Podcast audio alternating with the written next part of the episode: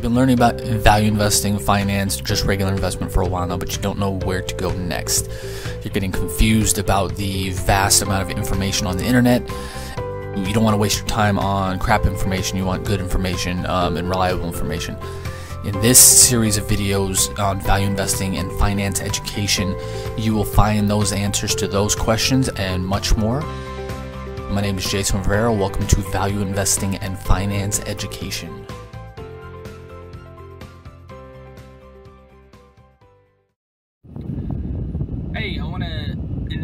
Episode of the kind of my thoughts, value investing, finance, investment education series, I want to give my thoughts on a question I got on one of my YouTube videos.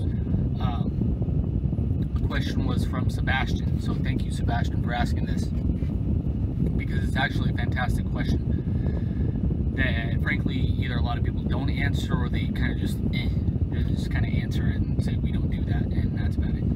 Um, but question was, and forgive me if I don't get this exactly right, Sebastian. I'm in the car right now. I don't have my notes or my computer with me. Um, but it was in the essence of why don't value investors sell a stock when it gets to a certain level and then rebuy when it falls down to a certain level? Pretty much timing the market. Why don't we time the market? Um, was essentially what Sebastian was asking.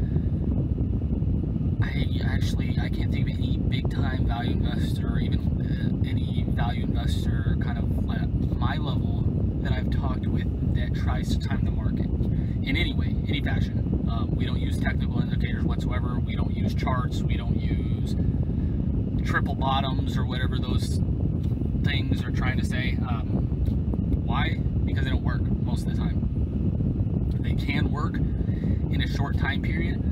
Um, but over time, if something doesn't work with greater than 50% accuracy, or in my opinion, uh, the reason I don't use it is if if a system works, it works 100% or near 100% of the time. If a system doesn't work close to that, it's not really a system. You're just guessing. Um, and that's what I feel about timing the market. You're just guessing. The best investors in world history don't even try to time the market. Buffett, um, uh, Klarman, uh, Munger, Benjamin Graham. Uh, Soros does to a degree, but again, he's not. He doesn't hit. I would say probably not even 75% plus of the time he doesn't hit. Um, so the world's best trader and kind of macro investor,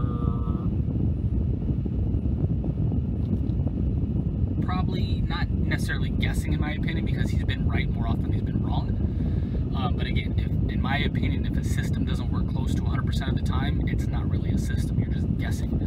Um, another reason I personally don't um, get into timing the market is because I suck at it. Um, I'm just completely awful at estimating things. Uh, I see things. For example, I've said the stock market has been overvalued for six, seven years now, and it just keeps going straight up. Um, so I don't even, when people ask me, like my friends and family ask me about the stock market in general, I say it's overvalued. They say, okay, what does that mean? I said it's going to pop at some point. Uh, when? I don't know. Could be tomorrow, could be 10 years from now. I don't know. Um, things go in cycles. It's there's 100% guarantee there's going to be a major crash at some point. I don't know when. Nobody knows when. Um, and that's another personal reason why I don't do it. Another personal reason I don't time the market or sell when something gets to a, a certain point and then rebuy is because I'm focused on long term. I don't care if something, for example, one stock I own um, uh, is was a couple weeks ago was up 510% or 520% or something like that since the since I originally bought it. It's since then dropped about 20% from its high. Sell at the top because I didn't know it was going to be a top. I still don't think it's going to be a top. I think about the long term. I don't care what something does in one day or one week or one month or even one year. I'm thinking owning a company. The way I look at business is, um, and this goes for public companies, private companies, uh, real estate investments I'm looking at. I think about 5, 10, 20, 30 years down the road. Am I going to be happy owning this asset for a sustained time period? If it's not, then I generally don't buy it. I don't care what the situation or the valuation is, um, or what the potential opportunity is. I'm looking a long over the long time period. If something is going to be around for a long time, I'm going to be interested. In it. If it's going to be going up for a while and then down, something else could, like in the tech arena. This is another reason I don't invest in the tech arena. Um, because while I'm not like Buffett and Munger, where I grew up with tech and I understand it and I love it on a personal level, stuff changes in tech like that. You don't know what's going to be around five years from now, let alone five months from now or 50 years from now. Um, that's another reason I'll time the market because you never know when the kind of top is going to be. Um, and there's a great, great quote by Buffett. I'm trying to think of it. Uh, he said if anybody was ever um, really great at something along these lines, I'm paraphrasing here and kind of um, putting my own spin on it. But he says something along these lines if anybody was ever great at forecasting on a consistent basis, then why does anybody ever get caught with their pants down in the bubble? Why do they ever get caught in the bubble in the first place if they know it's coming? Um, that's another reason. I mean, it just it doesn't make sense to me. I, I even when I analyze businesses, I look at now what it's doing now and what it did, it's done in the past. I use the past kind of see to see trends and see if management has kept the word, see if management is quality, um, those kind of things.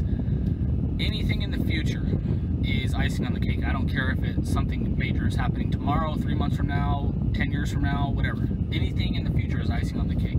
It's either I don't I don't care too much either way. It's just an added benefit if it's good, and um, it could be a huge negative, obviously, if it's kind of a tech company, which again I don't invest in. But as, as an example, a tech company. Um, actually, I won't even go there because again, stuff changes so fast in tech, and I don't invest in tech, so that'd be a bad example. But uh, you get kind of what I'm saying. Hopefully, that if things are changing a lot, I want stable businesses that are going to grow over time. Um, I don't care if again this company I own owned for years, one of the was up to whatever up 510, 520, 530 percent, whatever it was. It's dropped down 20 percent from its high.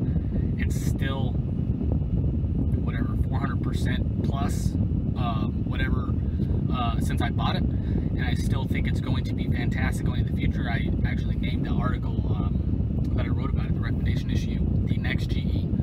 Uh, so I still believe in it. So I just, from a logic perspective, why why would I sell something when I think it's near the top if I plan on holding it for a long term, long time period? Especially again, since I suck at forecasting, since forecasting generally doesn't work. Um, it helps uh, if you forecast, you bring in emotions because you're watching kind of short-term trends. That's another reason I don't forecast or try to time the markets because I don't. I'm worried about short-term trends whatsoever. I don't care about macroeconomics minimally, if at all. Um, so those are the reasons I don't buy something and then once it hits a certain level, sell it. Um, there are typically only, I think it's three, um, three times I sell something. The first is if I buy something and then I find out later through financial reports, um, press releases, whatever, that I made a mistake. Some news comes out that I made a mistake and I missed something in analysis. Um, the second way is if I find something better. And the third is if management starts doing stupid stuff um, after I buy the company. If they start doing taking private jets all around the country with shareholder money, if they um, hire their own security with shareholder money um, when they're super rich people, um, if they start making shady deals to do whatever, uh, those are the pretty much the only three times I sell something anymore. And the reason I do that, I came with that that list of three, is because years ago I missed out on what should have been a huge gain because I owned my. I was at that point full. I was 100% invested. Um, I didn't have any excess capital to invest in the portfolios I manage, and I missed out on a huge opportunity. I think would have been a double or triple. Um, and I saw it coming. Again, I suck at forecasting, but I mean, this, if you were just paying attention to the company and reading the financials, paying attention to the presentations, you knew this was coming. Uh, but I missed out on the opportunity because I was fully invested. And then I ended up selling some other stuff after that pretty much just because um, after I missed that opportunity, mainly because again I was emotionally involved at that point because I missed that opportunity, so I was pissed off. Um, so I sold some stuff, and then I never got the, that opportunity again. I was thinking it was going to drop down, it never to the level where I was comfortable buying it. It never did, and then it went back up, or it just kept going up and up and up and up. So I didn't get the opportunity to buy back into that opportunity I saw coming, and because I was fully invested. So those pretty much are the only three times I sell anymore. Um, and again, I hope this answers your question, Sebastian. Thanks for asking it. If any of you have any questions, let me know. I'm very active on the YouTube comment section. I will answer your questions in a video, personally, through email, um, or a blog post, whatever. I want again, I want to help as many people as I possibly can, and especially timing the market. A lot of people think they can time the market, especially if they're new and newer investors, um, and it typically leads to danger and risk and emotions and losing money. So again, if I can educate people on this kind of topic um, or any questions you have, let me know in the comments below.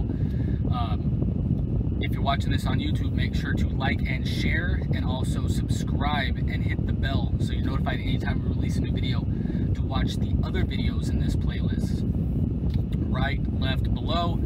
Uh, depending on where you're watching this, we will have other playlists in this uh, value investing, investing, finance, education series um, where I give my thoughts on speculative investments, uh, why I don't invest in gold, uh, my thoughts on retirement plans, why I think they're a scam, um, and much more. I think there's like 40 or 50 videos just in this one series now. Um, so make sure to check out that playlist. We've got other playlists talking about case studies, uh, doing preliminary analysis on companies. Uh, um, what else? Uh, value investing in your car episodes where I do book reviews and talk about finance terms and mental models and stuff like that. Um, we got a bunch of series and playlist of videos um, where I educate a lot and where you can improve your skills and mindsets and thought processes and all those kind of things. So make sure to check that out.